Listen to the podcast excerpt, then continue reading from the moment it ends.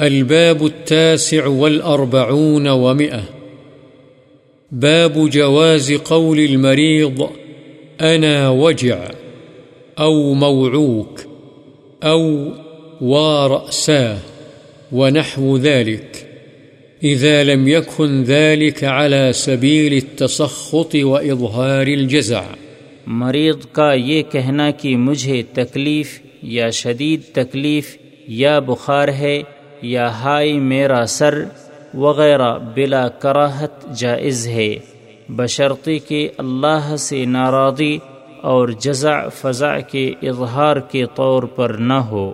عن ابن مسعود رضي الله عنه قال، دخلت على النبي صلى الله عليه وسلم وهو يوعك فمسسته فقلت إنك لتوعك وعكا شديدا فقال، أجل، إني أوعك كما يوعك رجلان منكم.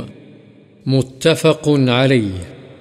حضرت ابن مسعود رضی اللہ عنہ سے روایت ہے کہ میں نبی صلی اللہ علیہ وسلم کی خدمت میں حاضر ہوا جبکہ آپ کو بخار تھا۔ میں نے آپ کے جسم کو ہاتھ لگایا اور کہا آپ کو تو بہت شدید بخار ہے۔ آپ نے فرمایا ہاں مجھے اتنا بخار ہوتا ہے جتنا تم میں سے دو آدمیوں کو ہوتا ہے۔ بخاری و مسلم۔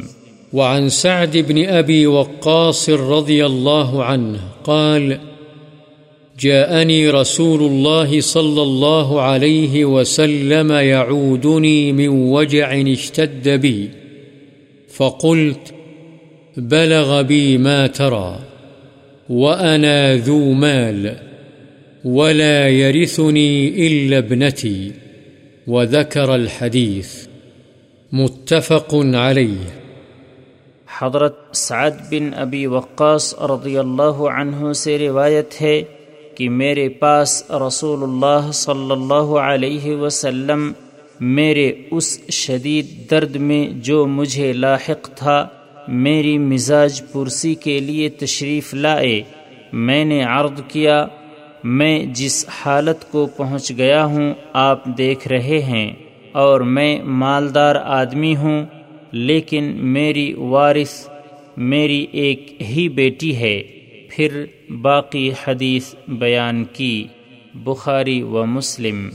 وعن القاسم بن محمد قال قالت عائشة رضي الله عنها ورأساه فقال النبي صلى الله عليه وسلم بل أنا ورأساه وذكر الحديث.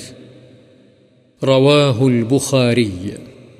قاسم بن محمد بیان کرتے ہیں کہ حضرت عائشہ رضی اللہ عنہا نے کہا، ہائے میرے سر کا درد تو نبی صلی اللہ علیہ وسلم نے فرمایا، بلکہ میں کہتا ہوں، ہائے میرے سر کا درد، اور باقی حدیث بیان کی، صحیح بخاری۔